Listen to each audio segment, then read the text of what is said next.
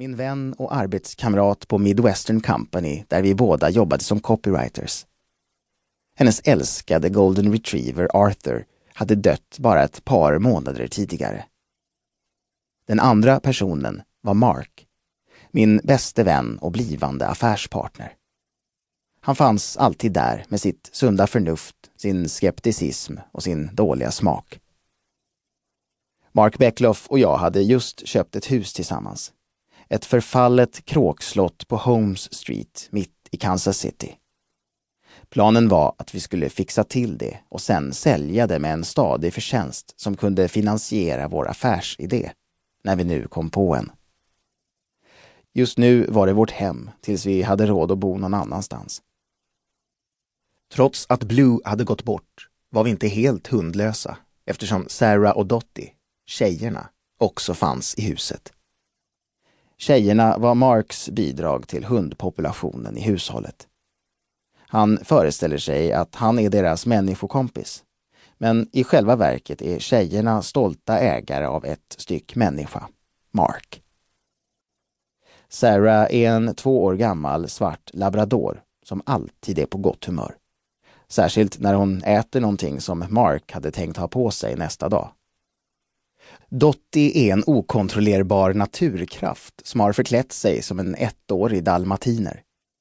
Hon sprider kaos och förstörelse runt sig när hon är på gott humör. Det är bara prickarna som gör att folk inte tror att hon är en tornado. Sarah, Dottie, Mark och Ann gav mig den mest värdefulla gåvan du kan ge någon som sörjer. Ensamhet och, så småningom, tyst sällskap. Sedan, en frostkall morgon några veckor senare, kom Ann med ytterligare en gåva. Distraktion. Det var en dyster dag i slutet av januari. En av de där dagarna när man undrar för sig själv om ett par decimeter snö kanske skulle ta bort den värsta kylan. Ann, som alltid brukar säga att hennes blod är för kallt för Missouris vintrar, kom till kontoret på morgonen och verkade orimligt glad med tanke på årstiden. Ann är en pigg, energisk tvåbarnsmamma med ett rättframt sätt som för tankarna till den gamle presidenten Harry S. Truman som kom från samma lilla stad. Hon var balens drottning på sin high school och har ett flörtigt sätt som påminner mig om en servitris på en billig restaurang. Man vet att flörtandet inte är allvarligt menat, men man känner sig ändå sedd. Och då och då får jag en ruggig känsla av att hon kan läsa mina tankar. Anns goda humör trots minusgraderna gjorde mig lite misstänksam och jag frågade henne vad som stod på. Inget, svarade hon glatt. Och hur har helgen varit? Bra. När jag till slut krävde att få veta vad som stod på spelade hon förnärmad. Får man inte vara glad utan någon särskild anledning? Finns det någon lag mot det? Jag insåg att det inte var någon idé att fortsätta, utan återvände till arbetet. Lika bra det, eftersom vi snart hade en deadline för en ny reklamkampanj till kunden Oh So Delicioso. De skulle utvidga sitt sortiment av genuina såser till att inte bara bestå av en liten bit av Italien i varje droppe, utan också av nykomlingarna en liten bit av Spanien och en liten bit av Orienten.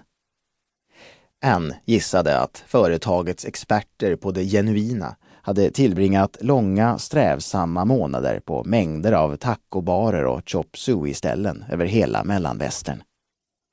Våra marknadsundersökningar hade just talat om för oss att våra favoritförslag Oh So Es Bueno och Ah So It's Oh So inte hade den genuina utländska känslan som var så eftertraktad av de kunder som köpte exotiska livsmedel på burk.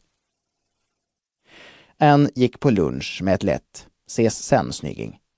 Men när mer än en timme hade gått var hon fortfarande inte tillbaka. Jag kutade ut och köpte en pizzabit på La Pizzateria Rusticana. När jag kom tillbaka hittade jag Ann ihopkrupen under sitt skrivbord. Jag trodde först att hon hade knäckts av stressen från Oh So-kampanjen.